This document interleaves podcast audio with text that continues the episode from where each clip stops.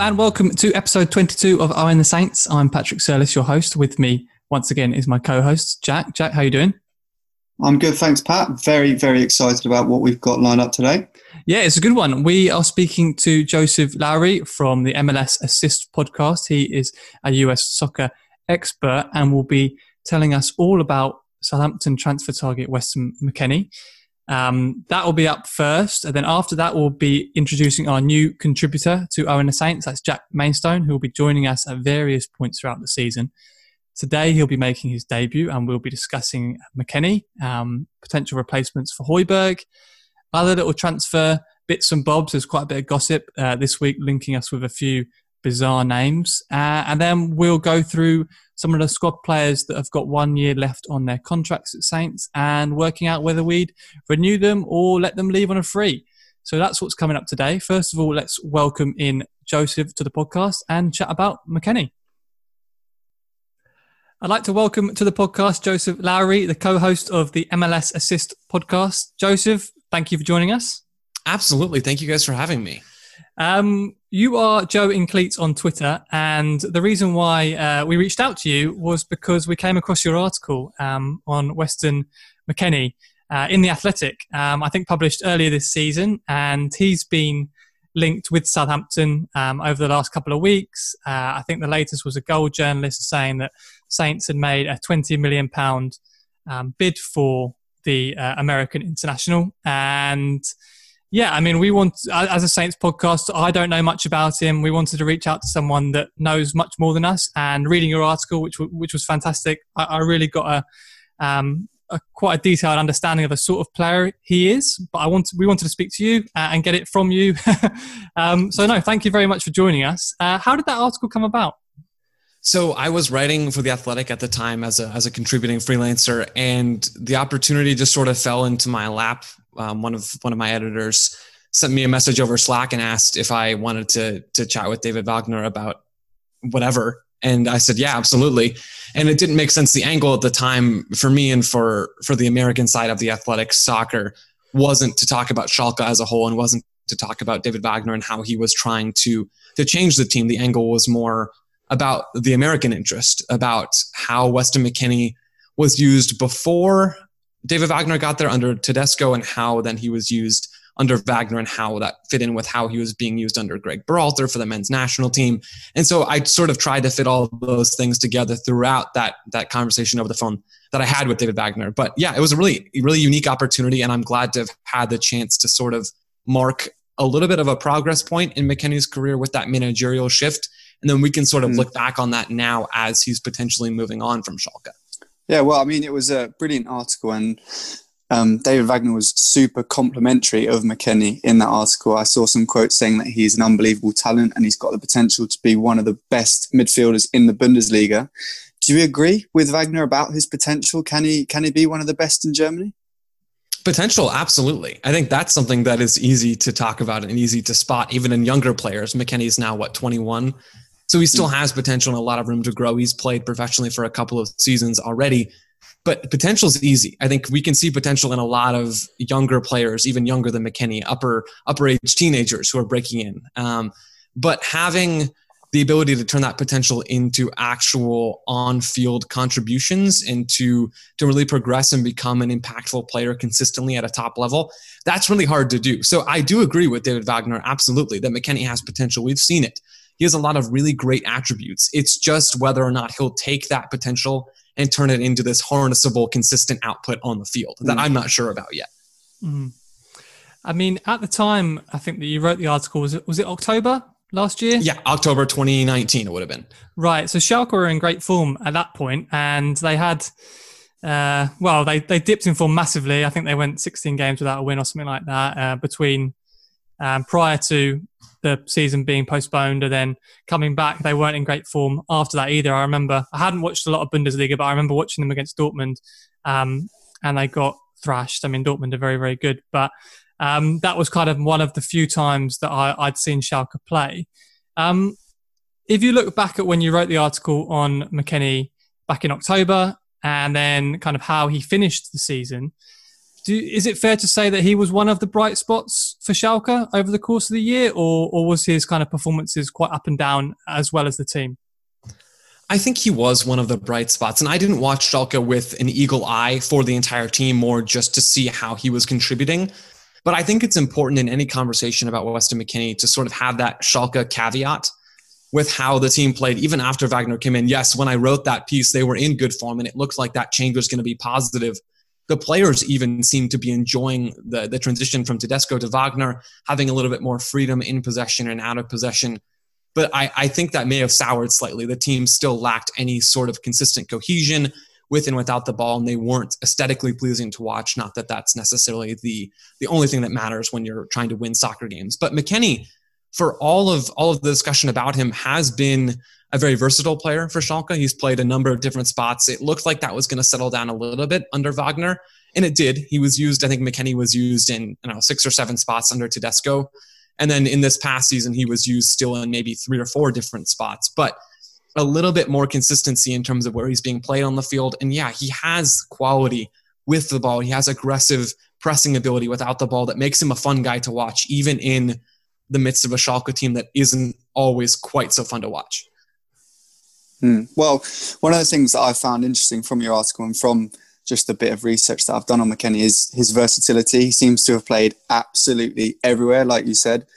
Um, and I've seen him described as a true box to box midfielder, which is sounds perfect for Southampton. But um, where do you see his best position? Do you see him more suited to be a, a, six, shielding the back four, or do you see him arriving late into the box, going forward and attacking the uh, the opposition?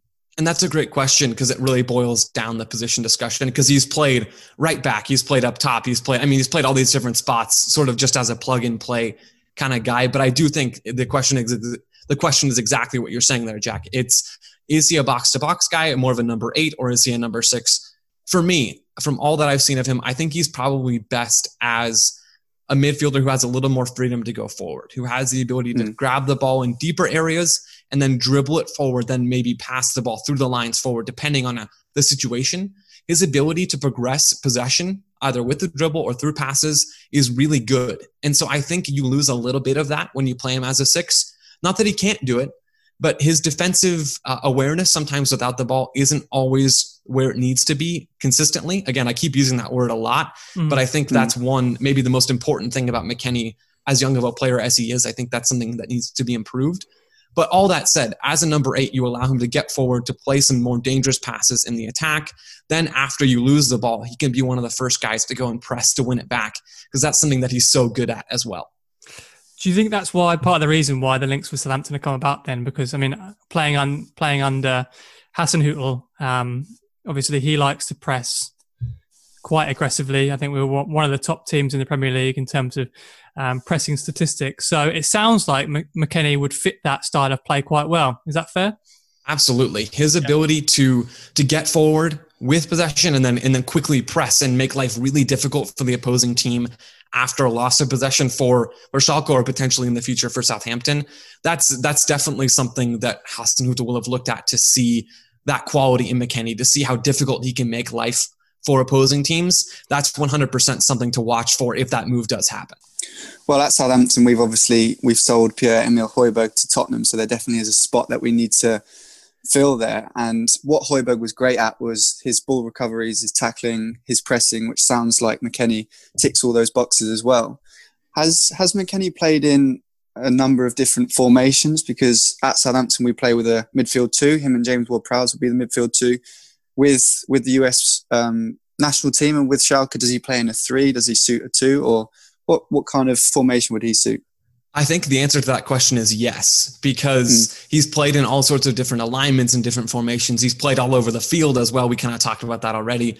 For the mm. United States, he's played in a number of different spots. Again, this this is right on track for McKennie's mm. career so far.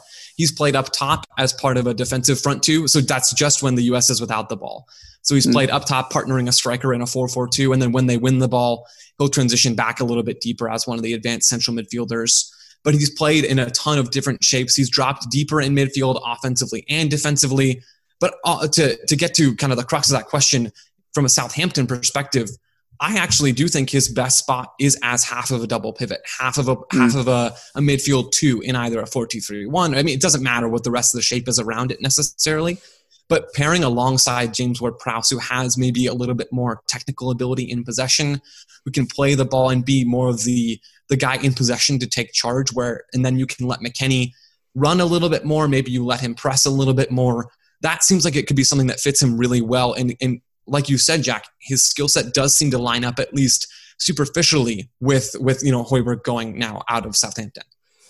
I think you've mentioned it uh, a second ago when you talked about his defensive awareness and and potentially something for him to work on. Because I saw one of the clips that you'd shared on Twitter was um, I think him stepping out and pressing uh, for the United States and getting beaten.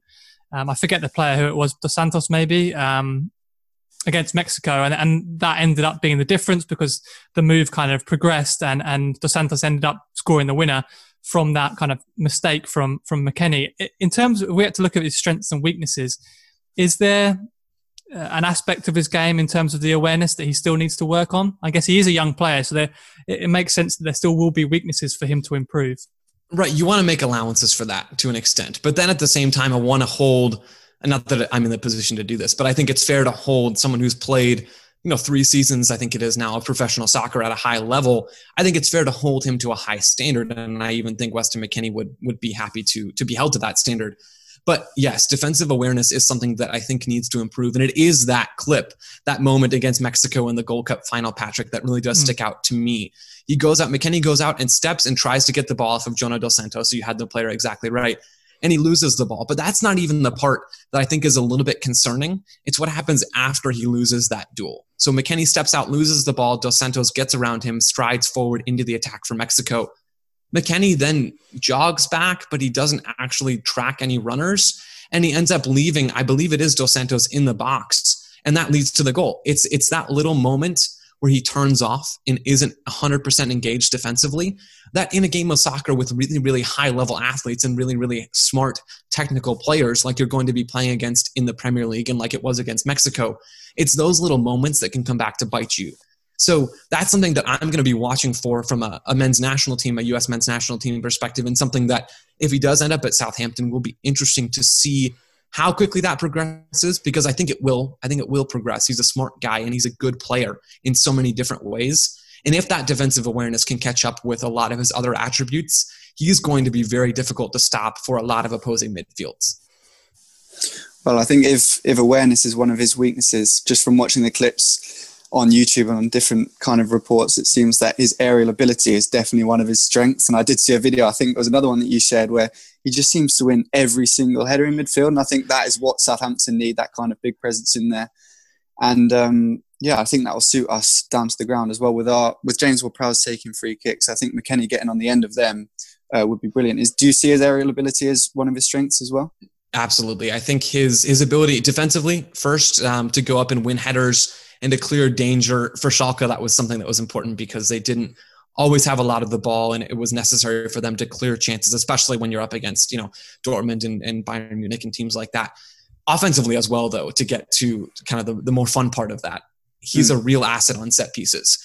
Corner kicks, I think his first goal, either for Schalke or at least in, in a European competition, came, I think it was in the Champions League, came from a corner kick, if I'm remembering correctly, a couple years back.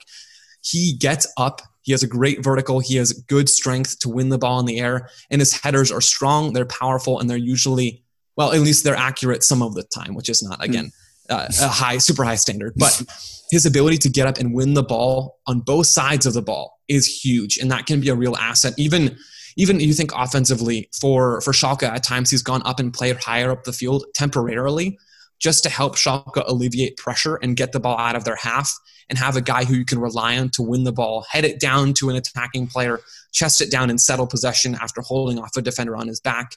Weston McKennie can do all of those things, and that helps in a lot of different areas um, of the game. So last week we signed, um, so we signed two players this summer, Kyle Walker-Peters and Mohamed Salisu. Um, a couple of weeks ago, I think two episodes ago, we we spoke to a Real Valladolid um, journalist, Marty, who came on and, and kind of similar to what you're doing now with M- M- McKennie, um, kind of gave us a lowdown on what to expect from Salisu. I'm going to put you on the spot a little bit here, like we did with Marty, hmm. just in terms of we asked him to kind of compare Salisu for someone that well, we hadn't watched any of him. Um, compare him to another player that that we might have watched. So if if there's listeners out there that won't have watched McKennie play, I think we've got a good idea of the type of player he is. But is there anybody out there that you think he compares with? Um, I, I, think there's there's bits there's and this isn't going to be a perfect comparison, but there's right. bits and pieces that you can draw from a couple of different, maybe more well-known players. One of them is is Mateo Kovacic in a very small way for Chelsea. Kovacic is really good at receiving the ball under pressure. That's not McKennie's strong suit. But where there are similarities there is what happens once they've evaded pressure. I think Kovacic really likes to stride forward with the ball, and, and, and Keita for Liverpool is another guy who comes to mind. These guys like to get the ball and then stride forward after they've received it and exploit space. That's one thing that McKennie loves to do when he's on the ball. His, his touches in tight spaces, and this is something that David Wagner talked with me about. His touches in tight spaces, they think can improve. Schalke thinks can improve and that's partly because I think it's partly on Schalke because they've never really played over the last couple of seasons a style that necessitates having controlled possession. But McKennie, regardless, setting that aside, once he's in the ball with space in front of him, he's going to charge forward into it. He's going to dribble the ball forward. And that's, I think, something that we do see from Kovacic, from Keita, from a lot of the game's top central midfielders that comfort on the ball, that ability to drive forward. And then once you've committed a defender, once you've drawn someone towards you, spitting the ball out and playing a through ball, a through ball between the lines or even a simpler lateral pass to continue possession. Those little bits and pieces from McKennie's game, I think, are seen in a lot of the sport's top central midfielders. Hmm. Hmm. Well, yeah, I mean, he sounds everything you described there sounds like a perfect Hassan Hasenhüttl type of player, someone that's very dynamic and presses very well. But um, in the in your article, you mentioned his injury problems. Are these something that's still of a concern for for the US for US fans for Schalke fans? Do you think? I, I, mean, I think so. I'm not a I'm not a hmm. doctor, as I'm certain you guys already have, have determined. but the fact that he's had, I think, over the last three seasons, he's missed at least not not uh, in a row, but in terms of total games, he's missed like a month and a half at least worth of games during the season, mm-hmm. six, seven, eight, nine games in, in 2020, 2019, 2018, uh, 2017, whatever the math works out to be there.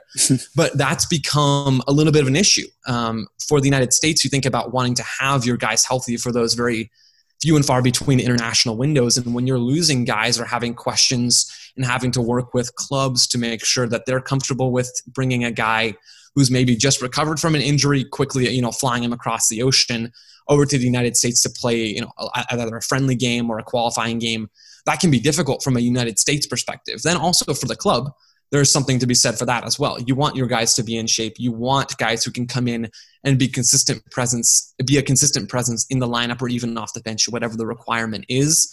Man, mm-hmm. Kenny McKennie so far has not shown an ability to consistently be healthy for an entire season. That's not that's not his fault necessarily. That's just the way it is and has been so far. So yes, that's definitely another thing to watch in the upcoming season wherever he lands if that's Southampton, if he's still at Schalke, if it's another club in Europe. That's something to keep an eye on to see how much of a factor he can be, you know, when he's not dealing with injuries. Hmm. I think he's under contract um, at Schalke for uh, until 2024. So he's got, I think, quite a long term deal there. Um, the report in terms of linking him with Saints mentioned they were looking for around 25 million uh, pounds. That would make him, I mean, Pulisic is worth a hell of a lot more and, and signed for Chelsea for a lot more than that. But it would make him one of the most expensive uh, American players. Is that a fair value? Do you think for him? If we're talking around twenty five million pounds, I mean, I mean, it sounds like a lot, but he, he's twenty one years old, he's an international. Um, he sounds like a talented player. So, as far as a, an asking price, do you think that's fair on Schalke's part? It does seem fair. I mean, he's a guy who is one of the United States' best young players in, in the fact, at least, that he's broken into uh, one of the top leagues in the world and has been playing relatively consistently, not at a consistent spot, but has been getting a lot of minutes when healthy. And that says a lot. Um, he's his ability to come in and impact a team like Southampton. I think I think he's I think that's well within the realm of possibility that he could come in to a Premier League team who finished you know in a, in a respectable place last season and even improve that team or at least not be a, a dropping point in the lineup. So 25 million, especially in the the current transfer climate. Well, current maybe not because we don't know exactly what this is going to look like after coronavirus has really settled and after clubs have had a chance to sort of reflect on their books. But thinking about it before the coronavirus really came in and hit and has likely going to, is likely going to have an impact on business 25 million for a player like McKennie who's consistently been in lineups and has impacted games over the last few seasons does seem like a fair price. And in, in the context of American players as well, significantly under Pulisic is fair. They're very different guys, but Pulisic is a, a generational talent. McKennie, maybe not so much, but still a very talented guy who is capable of impacting a team. Well, I, would like to know a little bit more about McKennie's character in general, if you if you have that information. Just because from your article, I saw that Wagner described him as having that fighting gene and fighting spirit, a really tenacious and determined player. But he also seemed to have that joker side to him and seemed to be super popular within the Schalke team and the videos that I've I've watched. Is that a kind of fair assessment of him? Is he very very you know strict and determined on the field, but he's got that playful side to him off the field? I think that's a really good way to put it. Off the field, he's he's definitely a joker. Um, from from camps he's been in with the United States, he's always the content that the the team will produce and the content that Schalke will produce and things like that. They always mm. capture the more the more fun loving side of him, and it seems like he's a really fun guy to hang out with. Off the mm. field, it seems like he's a good guy in the locker room. A lot of cliches there, but I think there's value to those things. Then on the field, you get um, you get him transitioned into a little bit more of a, a leader with the United mm. States. He's a young guy but the player pool for the US is now a really young group. And his ability and his experience already for being such a young player is really high relative to the rest of the players that the US is typically calling in. And so he's taken on responsibility and, and proven himself relatively capable of that on the field. Uh, I think he was the captain in that Gold Cup game, which is a pretty big deal for um, for you know I think he might have been 20 at the time or 21 maybe, and it didn't end up being a very good game from him, but it still shows the the leadership that he has and the respect of the coaching staff and of his peers that he has for the United States. So it seems everything, all signs to me, from what I understand, point to him being a good guy to have in a club and a general positive influence on and off the field. It sounds like, um, as far as the United States are concerned, you just mentioned it there, but a very young group. You've got a collection of very young, exciting players. We mentioned Pulisic uh, at Chelsea um, had an unbelievable finish to the season with them. Uh, McKennie at 21. I, I, know there's lots of others out there, but one that just caught my eye the other day was um, a left back moving from Wigan to Fulham, Antonee Robinson, I think it is. Mm-hmm. Um, it sounds like, and then there's Tyler Adams at, with with Leipzig, who's just playing in the Champions League. It sounds like a very exciting time for American football. Um, or American soccer, I should say. American football is something else. Um, but it sounds like an exciting, exciting time. So I was just uh, curious to get your your take on it. Um, I know the US is hosting the World Cup in 2026. Building towards that, it seems like you have an exceptional group of young players. It does feel a little bit like that, and I think everybody in and around uh, American soccer right now is cautious. But I mean, for the most part, optimistic. You come really come come from a really really low point in 2017 losing to Trinidad and Tobago and not qualifying for the 2018 World Cup and that is probably the lowest of the low um, certainly in recent times and in, in the 21st century at least that the that US men's soccer has has found themselves in and now yes you've had Pulisic really come on strong for Chelsea and you've had uh, guys break through in a number of different clubs in Europe. You've had Gio Reyna in Dortmund. You've had Tyler Adams trying to find his spot in the lineup for Leipzig, but still a guy who has clear talent and clear uh, aggressive ability off the ball and some some ability on the ball, just a high motor guy who, who can impact the game in a lot of different ways. Another really good young leader for the player pool. Then there are guys in, in the United States breaking through in Major League Soccer who are looking to get moves abroad and continue their evolution as players. Overall, building to 2026, I think there is a general sense of, of positivity around the fan base, around people covering soccer in the United States and the U.S. men's national team it's on the upside. There was a, a, sort of a missing generation of players in the generation before Pulisic and McKennie and the guys in the in the few birth years before those players. And now we're starting to see more players developed, more players going and playing at high levels and doing mm-hmm. things and making moves and making, you know, transfer 20 plus million dollar pounds, you know, whatever transfers from one, you know, well-known club to another.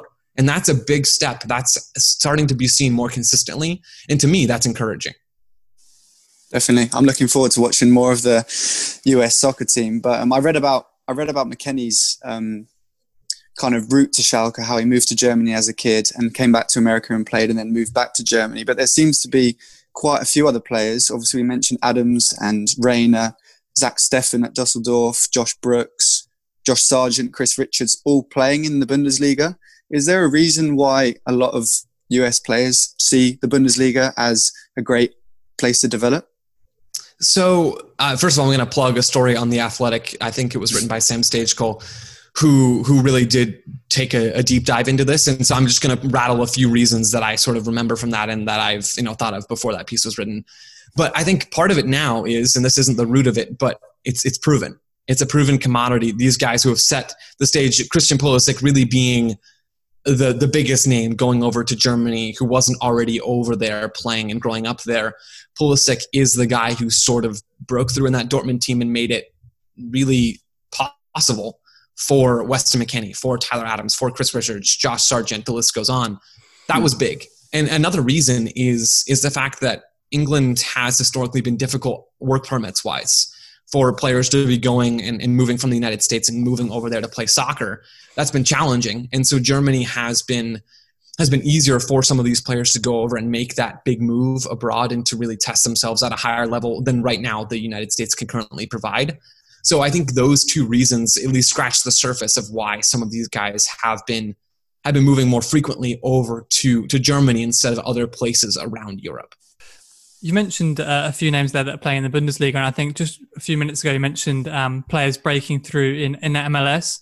Um, you host the MLS Assist podcast, so I was just curious: is there anyone that we should be keeping an eye out on now that's playing in the MLS that's coming through that that you're really excited about watching that you think um, has a big future potentially uh, in European football? Two guys, I'll quickly rattle off. Yep. Um, you're in my wheelhouse, and I appreciate that. um, one guy is is Paxton Pomykal for FC Dallas. So that's the club that McKennie was coming up through, and that's where Chris Richards came from now with Bayern Munich, and likely not going to break through and actually get minutes with Bayern Munich, but the, the move there is, has still happened. So Paxton Pomykal is a, a young central midfielder. He's really two-footed in a lot of ways. He's got a good energy. He would fit very well at a just to, to give a reference point, at a pressing Southampton kind of style club.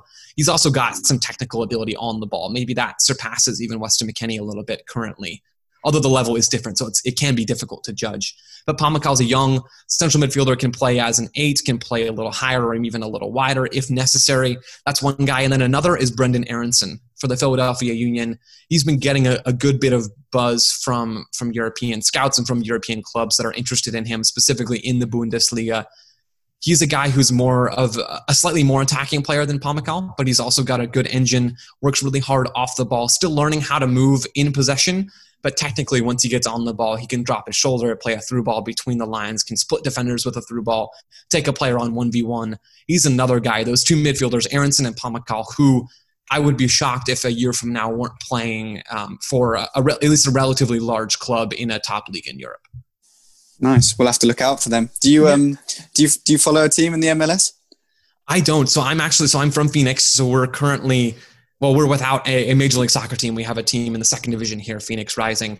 So that's enabled me to sort of just take a, a, more neutral perspective and enjoy watching the league as a whole and analyzing the different, you know, enjoyable storylines and, and just all the clubs as a whole and, and look at the league from that neutral, unbi- well, uh, hopefully unbiased perspective. There are teams, of course, I enjoy more than others watching. Um, but yes, I don't have a specific team that I end up following just because I think of where I'm located.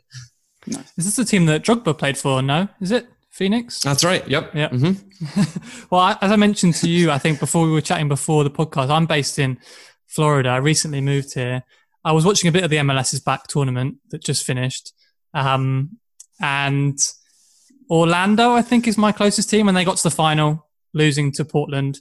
Um, as far as MLS teams for me to follow, is Orlando the best one? I know there's the, there's the new David Beckham team Inter Miami. Um, That's right. the mean, local team for me is Tampa Bay Rowdies, but I think they're USL as well. That's correct. So yeah, if you want to, if you enjoy going to games, I think, well, not again, not right now, but maybe, you know, a few months from now or a year from now, Tampa Bay can be a really fun experience um, in the USL. In terms of an MLS team, I think Orlando, this is the perfect time to jump on that Orlando wagon. Orlando oh, bandwagon, yeah. excuse me. Uh, they're, they have completely turned around under new head coach Oscar Pareja They have become a team that likes to play with the ball, is confident moving in possession, has just become really fun to watch, which has not uh, usually or, or maybe even ever been the case for Orlando City and seeing how they've they've changed so quickly in the the first stop and start part of their first season under Oscar Pareja has been really cool to see and it's been hmm. really encouraging to see and I think if you're looking to watch MLS Patrick that's that's a good option.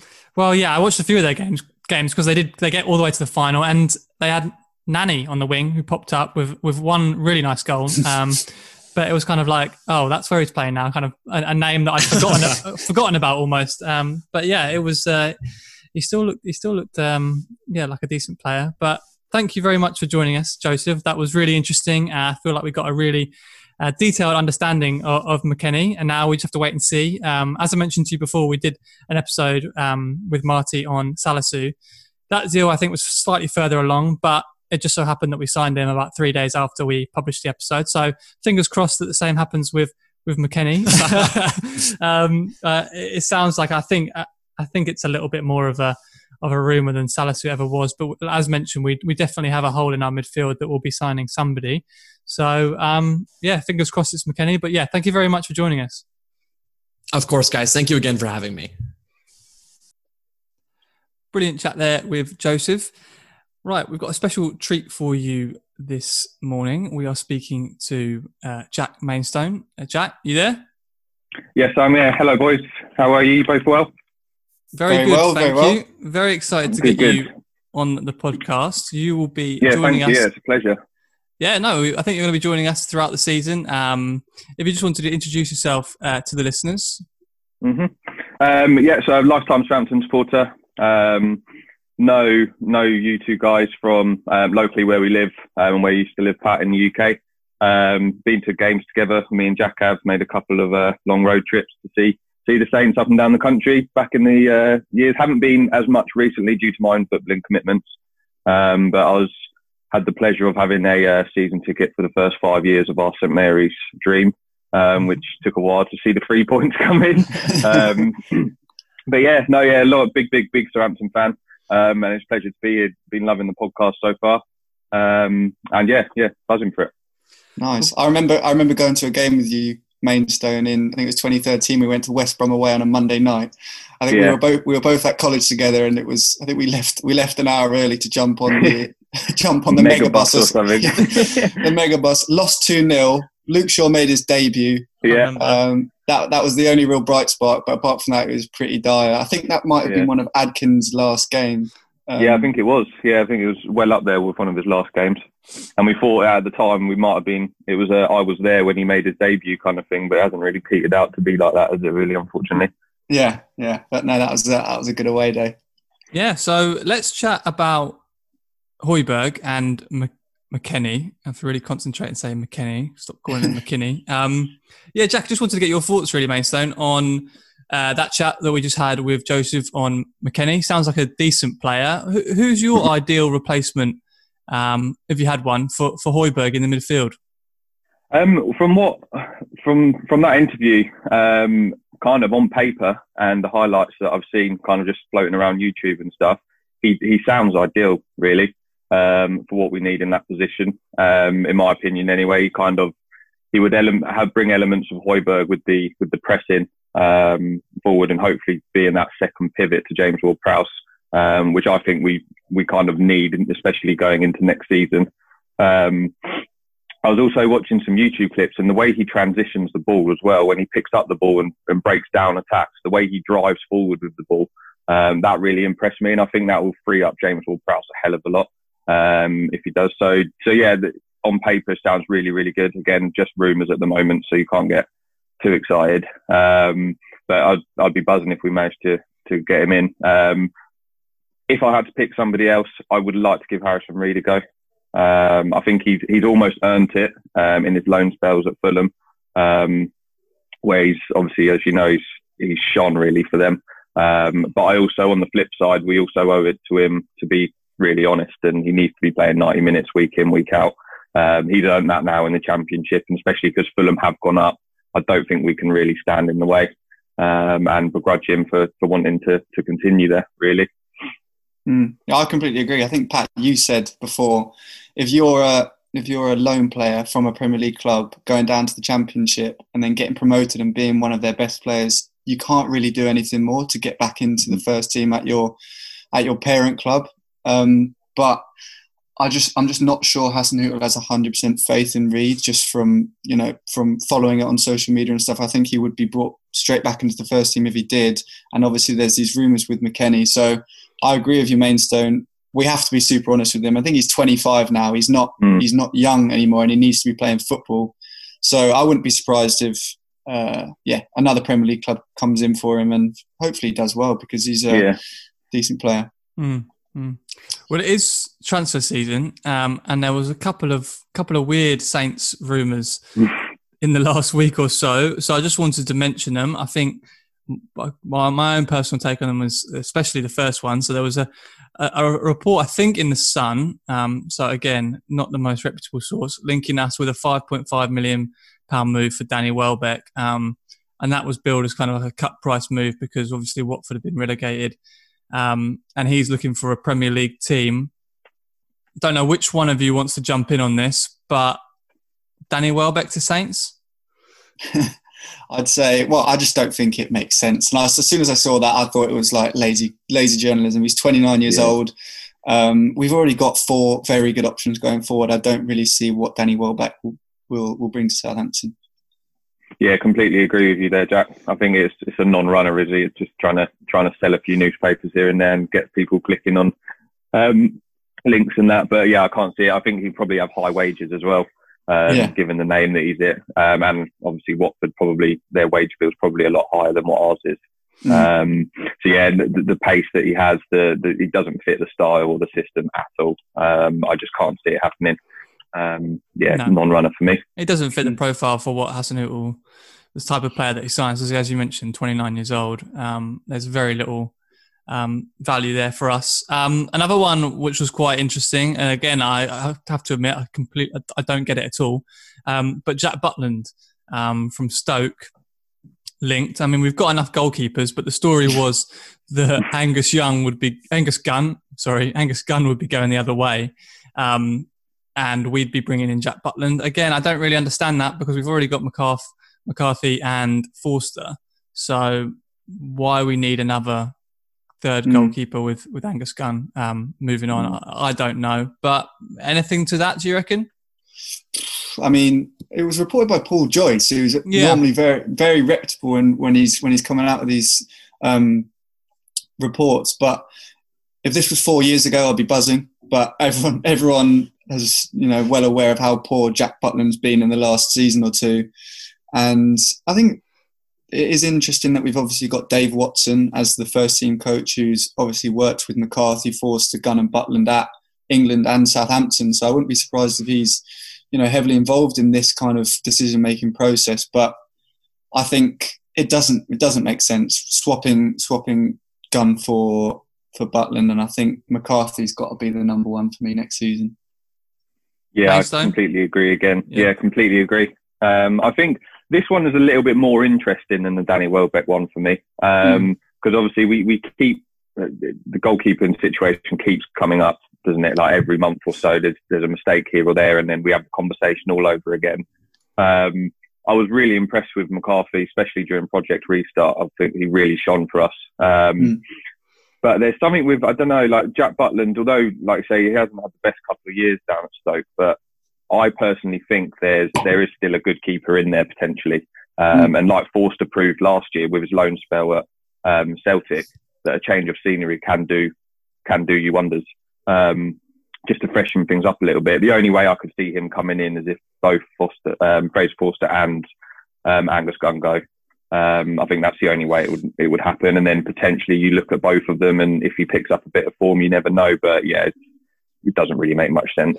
Yeah, I think I think you're right there. Um, I would be on board with it if it meant Forster leaving. Just uh, mm. I'd like to think mm. that But- Butland would be looking for a chance to to rebuild his um, his England and Premier League credentials with us. So I think he'd be on significantly uh, less wages than Forster's on. He's just been a drain on our finances for so many years now. Um, and mm. if we could move him on, bring Butland in as an understudy to, to McCarthy, then I would be on board with it. Um, obviously with with Gunn leaving on loan as well, that would leave us with two two good options. Um, which at the moment we've got kind of one good option in McCarthy, and then I mean we're not. I don't think anybody's 100 percent sure what, we, what we've got in Gunn, and then we've got Forster who was awful for us, but then has gone away and proved himself. So um, mm. yeah, big question mark I think over our goalkeeping um, positions at the moment. But another one that I wanted to move on to quickly was Vestergaard. Um, kind of the odd man out now, I guess, with Salisu signing. Uh, there were some quotes in a Danish paper um, from Vestergaard saying, uh, I know there's interest from clubs in Spain um, as well as England, but I can't comment on specific um, clubs. It's always a pat on the back to be mentioned in connection with other good teams, but Southampton's project now looks also exciting. Um, which I mean, it's interesting that he's he's kind of commenting on on us and, and playing under Hasenhüttl. Um, do you think there's a role for him in the team still, or do you expect him to be moved on, Mainstone? Um, I can see him potentially moving on if we can make a little bit of profit on him. Um, mm. I think with the, I know there's been a lot of links around um, the club in England potentially being Leicester. Mm. Um, that was quite strong in January, um, wasn't it? And I think it was somewhere in the um, region of 15 to 20 million they were potentially looking at getting him for, mm. which would be profit on what we paid for him. Um, so I think potentially if we can make a bit of profit, then we could do. But again, some of that money that we get will have to be reinvested in another centre back um, because having three, the Salisu again, he, he's going to take time to settle into the league. Um, very promising player. I'm excited to see him play. Um, but obviously, um, the other two as well that have been there, that we're still very light. If, if it's only three of them, um, we need we need another centre back. So again, if you can pick up the right replacement for him, but but it's a gamble, isn't it? Yeah, yeah. I think I'm just looking at it from Vestergaard's perspective. He's obviously wasn't in the starting 11 last season, and then we've gone out and spent a lot of money on Mohamed Salisu. So he's thinking, I'm fourth string now.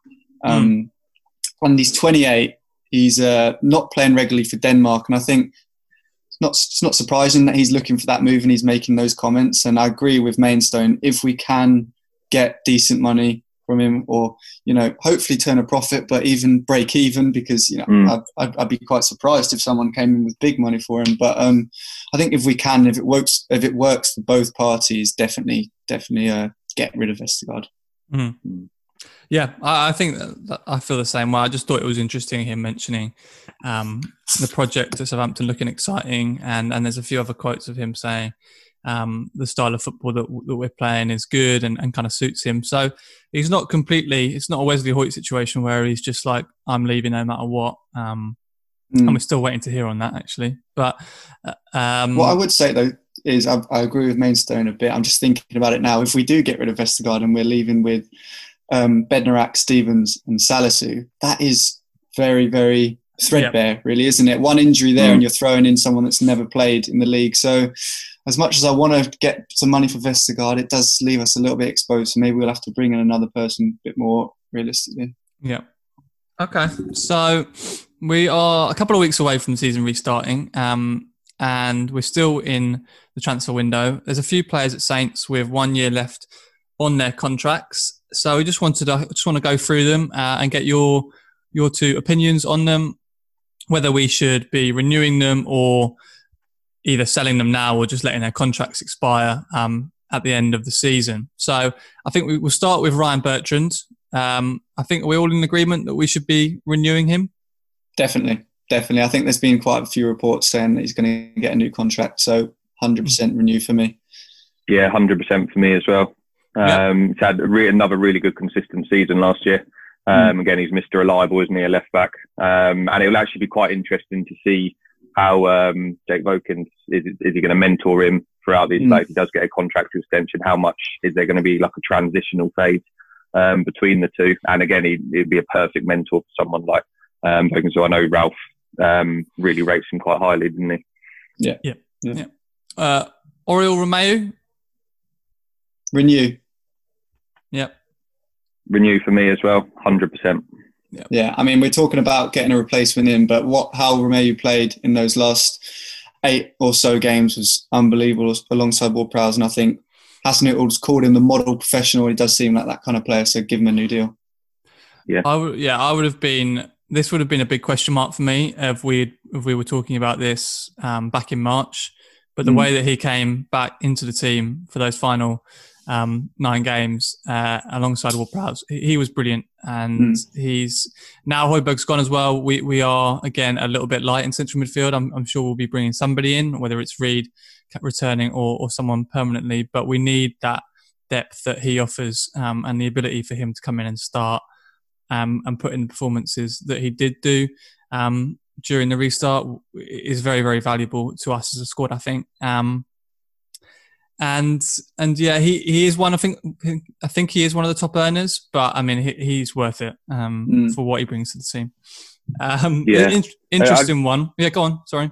Um, so I just thought it was quite interesting going back to the McKennie interview, um, where he stated um, about his versatility and his potential to play a little bit higher up the pitch as well, and that mm. kind of um, I found that really interesting because I could potentially see again if he if he does come in and we do sign him um, some of the games where we need to close out the games where we're winning 1 0 or 2 1 and we just need to shut up shop almost.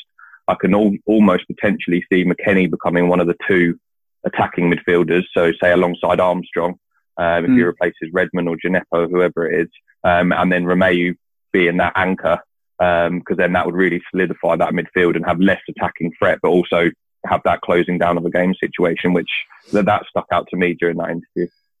That's a good point. That's a good point. We're talking about McKennie as if he's going to come in in that midfield too, but there definitely is an aspect of his game where he can push on. He's obviously great in the air, and I think, yeah, that's a great point. He could maybe be one of those two attacking midfielders. Next one, uh, Guido Carrillo. One year left on his contract. um, the three and a half year deal that he signed in, I think it was January 2018. Uh, mm. I think played 10 games for us total, something like that, something ridiculous. There was a great article in The Athletic. Um, Dan yeah. Sheldon has replaced Kyle Anker there. And I think his first one was on Guido Carrillo and kind of what went wrong for him at Saints. He's got one year left on his contract. Are we just going to get rid of him? I mean, it, hopefully. hopefully. Fingers crossed, yeah. Fingers crossed. But I mean, who knows what the what the situation is there? Maybe he's just happy on the wages that he's getting from Southampton, just to run off, run down that contract and go on loan again. But we need to get him off the wage bill sharpish. Yeah, yeah, I agree. Get rid as soon as possible. Um, but again, I, I wouldn't be surprised if he does go on loan um, mm. because there's there's quite strong reports linking him going back to um, Pellegrino in Argentina, isn't there? Um, so I can, and an Argentinian team isn't going to pay any sort of money that we'll be expecting to to get for um, Carrillo. So I can imagine him mm. maybe going back on loan there for a year and then getting him on a free if they pay a proportion of his wages, maybe. Um, but yeah, yeah, it's, it's game over really, Tim, isn't it? Yeah, bit of a disaster that one. That'd be the fourth time mm. I think that he'd, he'd, be linking up with uh, Pellegrino, um, which, um, yeah, he rates him obviously very, very highly. I thought that the article, uh, just just to mention it from Dan Sheldon, was was interesting just because it mentioned some of the other players that we were considering back in that January window mm. um, in 2018. The the kind of standout name being Raul Jimenez, who obviously has gone on to Wolves, um, being a bit of a revelation. Um, Walcott was also under consideration, um, and Quincy Promes, the Dutch international. Uh, but obviously Pellegrino won out, and, and we signed Carrillo. The article mentions that there was one unnamed member of the Southampton backroom staff that threatened to resign if we signed Carrillo, uh, which That's I thought good. was yeah, uh, which I thought was kind of like you can't get much stronger than that if you don't think he's the right signing that you're threatening to quit. Um, mm. But yeah, a bit of a disaster all round that one. Um, yeah, so, I mean. that, I, I was just I was reading that article again, which was really interesting. But um, reviewing that season was just awful. That 17 18 season, wasn't it, under Pellegrino? I remember how negative the tactics were and how yep. we, were, we, were, we were going playing at St Mary's and just playing with one striker. And just surprising that there were three worse teams in the league than us that season. But um, that was the season where we sold Van Dijk. So we spent almost yep. a third of that money on Guido Carrillo. Overall, I don't think he like he put in 100% effort is what i'm trying to say and yeah that's what the article says really and i'd forgotten about it but yeah i think that's a, that's a good point like he wasn't he wasn't awful awful no he wasn't awful and there was a there was a game i think again oh, away at West Brom where he set up Tadic for a goal, and he didn't look like a striker, you know, really out of his depth. But if you look at his goal scoring record from Monaco and Estudiantes before Southampton, it's just not prolific. So I don't mm-hmm. really know what we were expecting bringing him in because you can see that he's not a striker that's going to score many goals. But um, I don't know whether we were just looking at that Monaco team with with the the different types of players they had, like Fabinho and Mbappe, and thinking we're going to get involved. But yeah, he didn't live up to expectations. yeah, all a strange one, wasn't it? Really, I think it kind of, to me, the that whole signing and that situation just sums up that period for Southampton. Mm. Um, it, it was just all a bit of a mess, wasn't it? Um, yeah. For me, for me personally, that I found those um, that that season or the, the couple of seasons until Hughes went and Ralph came in, really difficult as a supporter because um, mm. the con- the connection between the fans and the club was just it felt completely lost. Um, considering for like the, the highs of Pochettino and Koeman to then having suddenly just a blanket whipped off from underneath us and we're we're left we're scratching our heads thinking what what, what are we doing? Where's our direction? Um, and that that just summed it up. And going back to like the Jimenez links and the I remember being really excited about Quincy Promes, um, seeing all was. those links yeah. Um, but I, I, I generally think I'd, even if Jimenez did come in, I, I, don't think it would have worked because the state of the club and the managers we had during that time, I don't think it, that they were, they're not that good to turn the club around themselves. Hmm. Yeah, it's interesting what you say there about the connection between the fans and the club because I remember I couldn't be more disconnected at that point. But mm-hmm. they, they, they, mentioned in that article that it was just a pure managerial decision to sign Carrillo, and it was like no one else involved. It was like he wanted his man, so it seemed like there was a massive disconnect within the club as well. Mm. It just you know there was no direction, as you said, and we were in complete disarray. And like I said, very surprised that I think it was West Brom, Stoke, and Swansea got relegated. I think we were really lucky that there were some poor teams in that division. Mm, mm. Um, couple more names to get through. I think Harrison Reed we've kind of already covered in the sense that it, it's up to him, basically, isn't it? Yeah, whether, he, whether think, he signs a new deal and stays, or whether he goes this summer. Yeah, I think that's one where myself and Mainstone maybe slightly disagree. I, I think it's time for Mains uh, for Harrison Reed to. Uh, to but he just got here. it's time for him to go. I think it's time for Mainstone. being shoved out. to find another podcast. Um, no, to find another club. I think he's like I said, he's 25, and I think he needs a needs a new club. But I think Mainstone, you're you're of the opinion that we should give him another chance, aren't you? Um, s- slightly. I mean, I think it's he's kind of earned it in respect of how well he's played at Fulham. Um, mm. When you look at a young player going out on loan, he's done everything that you could ask for a young player going out on loan to the Championship true, to do true. to go and stake his claim for the first team. Um, but on the flip side, I think it would be wrong of us to stand in his way if he wanted to go to Fulham and be almost the first name on the team sheet, maybe behind Mitrovic to start mm. in the Premier League. We couldn't promise him that. I don't think Ralph Mm. He he comes across like a really honest man, Ralph. I don't think he would promise him the world and let him down. Um, so I think I think it's almost a, a win-win situation for Harrison Reed. I think if he comes in, I think he'll be getting good game time potentially if there's a good conversation to be had. But if not, he deserves to go and play play at Fulham and have a really good mm. season in the Premier League. I think. Mm. Interesting one here. One year left. Sofiane Boufal. Where do we stand on him? I've got my own thoughts, but I'll start with you, Mainstone. Um, it's a bit of a difficult one, Boufal. Um, I, have got a little soft spot for him, really. Um, mm. I think he's he's a very creative player, and in the games where we are lacking that little bit of juice up front, that little bit of spark and energy to to make something happen out of nothing, um, he can do that. But it's all well and good saying he can do it. We all know he can do it, but how often does he actually do it? Um, I think I was quite happy that he came in and, and kind of made it, made found himself um, coming back into the first team fold last season after his loan at Celta Vigo, mm-hmm. was it? Yeah. Um, And um, so I was happy for him in that instance. But I think now we've gone to the four-two-two-two. Um, I can't see him getting in in that attacking midfield role. Um, so I think his his chances will be limited, especially with Djenepo coming through now. Um, so I think he'll probably end up going.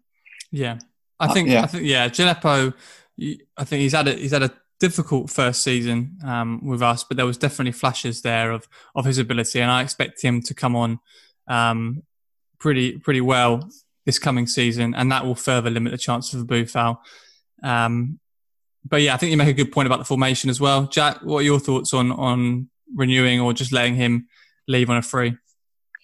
I think the key is the formation. I think we really relied on Boufal when we were playing a more defensive formation and we were not creating many chances. But the way we play now with those attacking midfielders and two strikers, I, we don't rely on that. Um, you know that need for a bit of spark. As I agree with Mainstone that I do have a soft spot for Boufal because he does have an absolute, you know, wonder goal in him. But I just think, as you said, with Djenepo and with the other attacking midfielders we've got, um, if we can get a little bit of money for Boufal now rather than let him go on a free, I would take the money. Mm-hmm. Okay. F- final three, all kind of like more prospects, I guess, um, rather than first team players. But just go through them quickly anyway. Sam McQueen, Josh Sims, and Jake Hesketh all have one year left on their Saints contracts. Do any of them have a future at Southampton? Not not for me. Um, Hesketh was Hesketh and Sims were maybe the two that had, you know, more promise coming through. I know Sam McQueen's a decent player, but I remember being very excited about Sims and Hesketh a few years ago. But I just don't think they've kicked on as much as other players have. And yeah, I think Josh Sims, you know, he was decent out in the MLS. I didn't follow him too closely, but for the clips I saw, he was good. And I think Jake Hesketh went on loan to a League One team. Um, I think Lincoln last year, wasn't it? yeah, yeah, and again, I didn't follow them too closely, but I just what I've read is that I don't think they've got a future in a, in a Premier League club. So yeah, wouldn't be surprised if we let go of all three of them. Meso? Same for me. Yeah, Yep. yeah. I think they, if if something was going to happen with them, it would have happened by now. Um, I think Josh Sims was probably the closest when Ralph first came in. He had that game against Tottenham at home, wasn't it? That we turned it around and he came on at half time. Mhm. Um, I thought there might have been a little bit of a spark after that, but for them to send him out on loan to New York Red Bulls, uh, um, I think that kind of summed it up. Really, I can't see any of them getting any any first team minutes at all. Yeah, talking about the formation, he is one that I think probably Ralph looked at when he first came in and thought I could work with him. Um, But yeah, I, I I think all three of them really then just not quite at Premier League level. Um, and so Josh Sims certainly can play in the Championship, I think. Um, but he will always have that that run and assist at Anfield. Um, so I will always remember him fondly um, at Saints if he does if they do end up moving on. Um, yeah, he was the one that certainly came closest. Just wanted to end on fixtures that came out in the past week. Um, Mainstay, you've been kind of looking at our fixture list. Looks okay, doesn't it? There's, there's, there's no particular like patch of fixtures where you think, oh my god, where are we going to get points from? Definitely, and I think it um, for me definitely it, you you kind of looking at this fixture list a lot more kindly than this time last year, maybe or the year before that. I think the way we finished the season last year does make the fixture list look more um, pleasing on the eye because we know what we can do now. Um, I'm interested to really see us play against the like of likes of Wolves and Everton, um, and I'd throw Tottenham in that mix as well, just to really see where we are um, in terms of our progression. Um, and what's really good now is I'm not scared of facing the top six. It used to kind of li- be a little bit like hide behind the sofa if, if it was on TV and kind of watch through your eyes, um, Mm. watch through your fingers. Sorry, um, but now I don't see that. I think we can give anyone um, anyone a good game. Um, so I look at it and yeah, bring it on. Really, I'm excited for it. Yeah, I think just having a look at that, the start to the season, we've got um, Palace, Burnley, and West Brom in the first four games. So if we get off to a good start, it would Opportunity in there, certainly. real, yeah. real opportunity there to get get a decent amount of points and um, a few other ones that I've picked out. We've got a good, well, quite an interesting run over Christmas, New Year. We've got Fulham away on Boxing Day, which should be decent, and then Liverpool and Leeds at the start of January, which is exciting. I think Leeds away, memories of Kelvin Davis, Yeah, Yep. heroic performance, um, and then finishing West Ham away, which I don't know about you guys, but every single last game of the season I can remember at St Mary's. I don't remember the last time we Mm. finished Mm. away from home. But yeah, um, not not yeah. a good one for that actually. Uh, West Ham away, is it? So, Mm. um, I saw I saw something on Twitter where it was like we were bottom of the table for opening day results. Um, Mm. I don't know if either of you two saw that, but we have like a horrendous record on the first day of the season. Now, Palace away is good for us. Well, has been historically over the last couple of seasons. So, as you mentioned, hopefully we get off to a to a decent start there. Um, but I think you make a good point, Mainstone, on like progress report to see like how. Uh, obviously, our ambition this season is to finish top ten, and I think that's fair considering the way that we've finished uh, the season. Um, we want to finish top ten, and the teams that will be there will be like will be the likes of Wolves and Everton. Um, to so to see how we stack up against them, I think is going to be is going to be interesting. Yeah, definitely. I think um, again, lots of Sheffield United as well. It's going to be a lot harder for yeah. them this, this season. Um, but just yeah. to see where we are really, and that, that's what I'm excited about more than anything. I think just to continue, hopefully, continue the progression made in Project Restart, um, and really kick back off and start with three points at Palace, uh, Palace away. I think. Right. Well, Mason, thank you very much for joining us today. Podcast debut. How was it? Oh, beautiful. Yeah, loved it. Pleasure. thank you. thank you for having me on. Really enjoyed it. Yeah, I mean, we we um we want to get a few new voices on ahead of the season and through the season. So, um, yeah, looking forward to getting you on again. Uh, the season starts September twelfth, and the games will be coming thick and fast. That's one of the things I, I noticed from the fixture list. Um, obviously, they're packing them in because we've got the Euros next summer. So, Jack, what did you want to say? I was just going to say, um, three weeks till the season starts. When are we going to start playing some friendlies? Anyone heard any I know that's a good point. Yeah, it's a very good point. I, I mean, the, the under 23s. Sorry, yeah, they did have one, didn't they? Yesterday, I think it was yesterday. Yeah, yeah. Wycombe. Yeah, we lost one 0 I think. I think yeah. Is that right? Yeah. Um, yeah. But it's a good point. Uh, I'm sure they'll be bringing. Uh, teams will be coming down to Staplewood or will be travelling um, for friendlies. I'm sure this week coming because yeah, as you said, it's only three weeks away, first game of the season. But trust in, in Ralph, we trust. I think definitely, definitely. and hopefully definitely. keep an eye out on um, the England squad. This That's week. a good point. this Tuesday week comes out James Ward-Prowse and Danny Ings potentially. Yeah, that comes out on Tuesday, so definitely one to keep an eye on. Uh, Danny Ings certainly should be in there. I think it'll be a riot if he's not. Um, but yeah, James Ward-Prowse potentially as well. All right. Thank you both for joining me. Thank you to our listeners for listening. We'll be back next Monday. Cheers, guys. Thanks, guys.